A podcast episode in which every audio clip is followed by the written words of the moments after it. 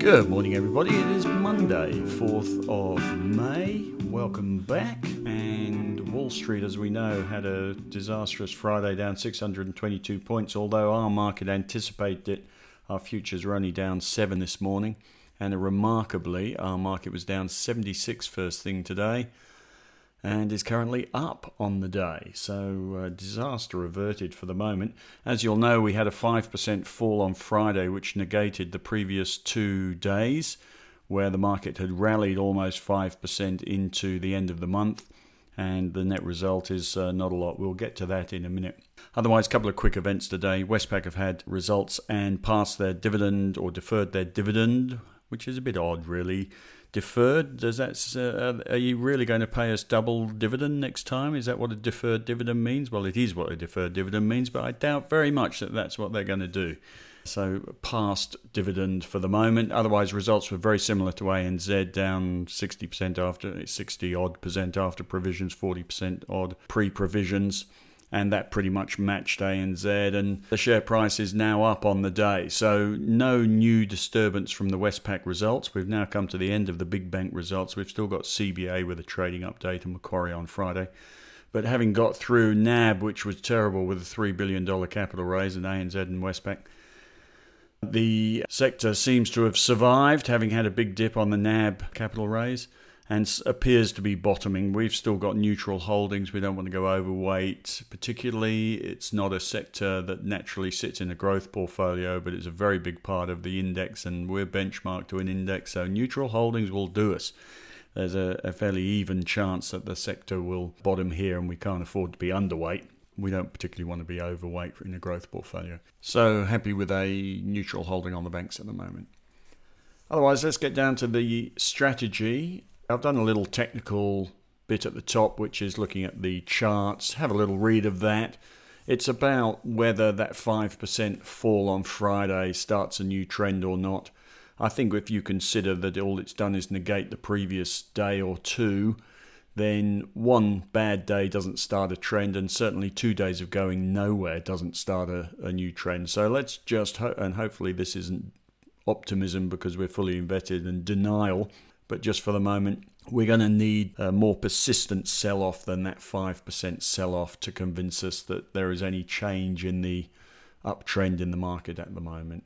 Meanwhile, I've had a look at the trade war worries and come to a conclusion on that. The US crafting retaliatory measures against China for their misinformation over COVID 19 is the immediate story, and has been blamed for the 5% or 600 point fall on Wall Street, 5% fall here on Friday.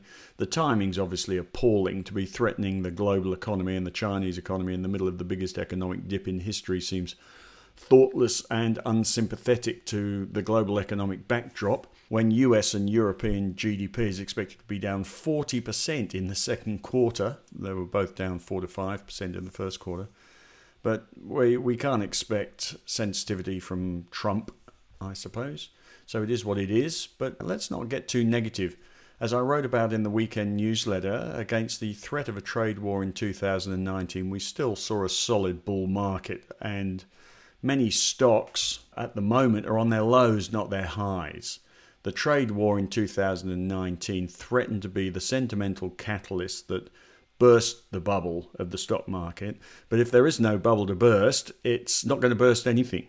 And at the moment, apart from US technology stocks, which appear to be back in the bubble, for the rest of the market, there doesn't appear to be a bubble to burst. And so trade talks are not, or trade war is not as sensitive as it used to be to the market because sentiment is so damaged at the moment anyway. And on the on its own, if you think about it, a trade war is pretty irrelevant compared to what's ahead of us on the economic front.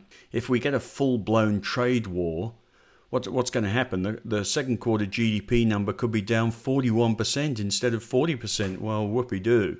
But you get the idea that uh, we've got a, a bigger fish to fry at the moment. So let's not fear too much about trade war. Recognize that we can still have a bull market despite trade war threats and put it in perspective of COVID 19. It's a minor issue. Longer term might be a bigger issue. I think it's more of a sentimental issue at this point. So, I'm not going to get too het up about trade war at this point in time. Obviously, that may change and develop. And again, I hope this isn't denial because we're fully invested. But the mere fact I, I recognise that it could be denial is uh, is uh, enough for you not to fear I've lost my mind. Meanwhile, oil stocks are down today and doing us some damage after Chevron and ExxonMobil fell 2.8% and 7% in the US on Friday after results. And you saw Chevron made a profit, but ExxonMobil made a big loss, first loss in years and years. But that was because of a big inventory write down. And Exxon uh, Chevron rather made a profit which and they may have missed the Exxon Mobil trick, which is take a big provision so you pay less tax and you get to add it all back later and and flatter your profits. Maybe Chevron saw Exxon Mobil's results and went, "Damn it, we should have taken a provision." Anyway, that dragged the whole sector down, the whole, whole oil sector down on Friday, and has damaged oil stocks today. I still think the sector is near its lows long term lows. This is a long term game, the energy industry, the oil industry, long term game. And this is a short term moment. And I think it needs to be exploited. So we retain some oil plays. No, not huge, but uh, we are definitely taking a bet that we're somewhere near the bottom on the oil stocks. Somebody asked about which stock to play. If you're looking for the safer play, I was quite taken with a comment from Woodside that they are looking to buy distressed assets at this point in time. They are a long-term player, and they're seeing this as an opportunity, not as a disaster. It's quite an interesting comment. They are clearly one of the quality or safer plays. But oil sector down today, but not getting too fussed about it. I think long term we're somewhere near the lows. Sell in May and go away. I published an article about that on Friday, but let's be clear, it's irrelevant. It's a nice idiom, but it would be dumb to act on that alone. Banks I've spoken about, but written a little paragraph in there. Westpac results haven't disturbed the sector, still think it's bottoming. Neutral weightings will be fine. Little concerned about Macquarie results on Friday. They're a bit of a risk. We do have overweight holdings. RBA meeting tomorrow, irrelevant unless the RBA have suddenly developed a vaccine they are the mouse on the elephant's back of COVID 19 at the moment. They're followers, not market leaders. Happy with real estate investment trust REITs. We've got a few of those now in the income portfolio. They're doing terribly today. I noticed GPT down 3% or so. Uh, but happy that we've picked a longer term bottom on the charts on that sector. It's a, clearly a long term play, but rarely do you see that sector yielding over 6%, which some of them do almost all of them are unfranked dividends. But uh, we wouldn't we wouldn't naturally buy REITs for growth. They wouldn't naturally sit in a growth portfolio. But at this point in time, I think there's a good chance of a recovery period for them where they will come off their lows. They've oversold on hopefully misplaced credit crisis worries. We'll see, but we're we're holding on to them. I did make the observation over last week that some stocks their charts started to look a bit shabby. They looked a bit toppy. Things like Telstra, Woolworths, Rio, CSL, Cochlear, Ramsay Healthcare, Treasury Wine Estates.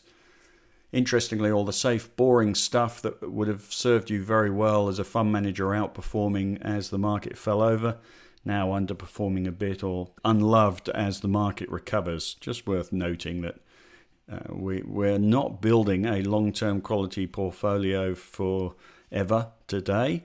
We're looking to play recovery themes, and those sort of stocks are not going to be at the forefront of that. But uh, interesting to note that if you now jump in the market and buy all the big quality stocks, you're probably going to miss the real opportunity which is in front of us, which is a, is a recovery from COVID 19, assuming that's going to happen. That brings me on to the biggest worry at the moment. The biggest worry is not a trade war, it's a, still a second wave a COVID 19 relapse anywhere in the world after lockdowns come to an end could be a disaster for the markets. And if that happens, we're going to have to rethink everything. For now, we're happily playing the recovery trading game. We're assuming that whilst the trade war issue might dent sentiment, the main theme is still are we over COVID 19? And we're assuming that we are. And on that assumption, uh, we will stay where we are, which is still play, still fully invested in uh, what is technically a rising market despite Friday. Assumptions, of course, are the mother of all cock ups, and assuming that we're over COVID 19 is the most dangerous one at the moment, but we're aware of it.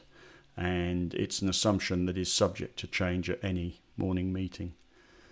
Finally, as I wrote on Saturday, we are currently fully invested. On that basis, you can imagine we're biased to optimism, but bias doesn't hold much loyalty in the current markets. You have to be open minded, not resort to a hard opinion in extraordinary times as we're having at the moment. And before a long term bull market resumes, we have to skirmish, not stand and fight. We are hit and run at the moment.